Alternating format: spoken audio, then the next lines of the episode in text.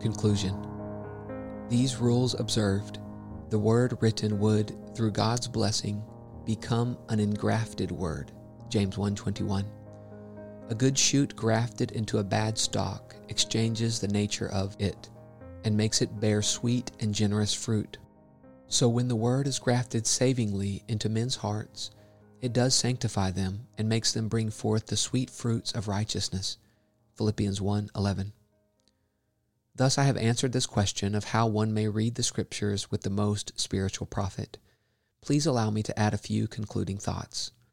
First, content not yourself with the bare reading of the Scriptures, but labor to find some spiritual improvement and profit.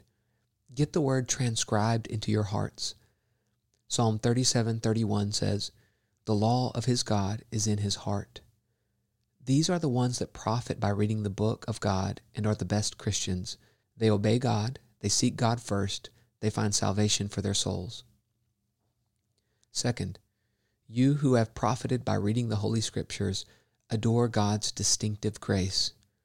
Bless God that He has not only brought the light to you, but opened your eyes to see it, that He has unlocked His hidden treasure and enriched you with saving knowledge.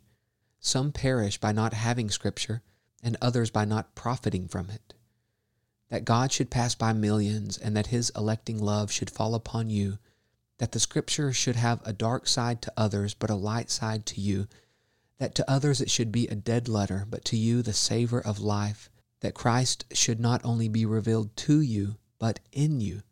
How you should be in a holy ecstasy of wonder and wish that you had hearts of seraphims burning in love to God and the voices of angels to make heaven ring with God's praises. But some of the godly may say they fear they do not profit by the word as they read. As in the body, when there is a weakness or a sickness, medicines are used. So let me apply a few divine cures to those who are weak and sick in this area. First, you may profit by reading the word, though you come short of others. The ground which brought forth thirtyfold was good ground. Matthew 8 8. Say not that you have obtained no profit because you are not equal with other mature saints. There were many who were counted among David's strong men who did not attain to the honor of the first three. 2 Samuel 23:19. Second, you may profit by reading the word, though you are not a quick learner.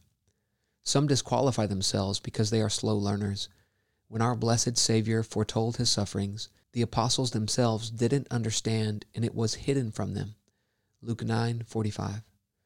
The author to the Hebrews speaks of some who were dull of hearing Hebrews 5:11. But those who have a weaker intellect may have stronger affections. Third, you may profit by reading scripture although you have difficulty remembering what you read. Many complain that there is a leak in their memory. Christian, are you grieved that you can't remember very well? Then let me comfort you. It is not necessary to have a good memory in order to have a good heart. Also, even if you can't remember all that you read, you can remember those things that you most need. At a feast, we do not eat of every dish, but we take of those things that will nourish us.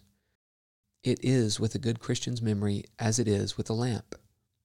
Though the lamp be not full of oil, yet it has enough to make it burn. Your memory may not be full of Scripture, but you can retain enough to grow in knowledge and grace. Be of good comfort you do profit by what you read in Scripture. Finally, take note of that encouraging verse. But the Helper, the Holy Spirit, whom the Father will send in my name, he will teach you all things and bring to your remembrance all that I have said to you. John 14, 26. Amen.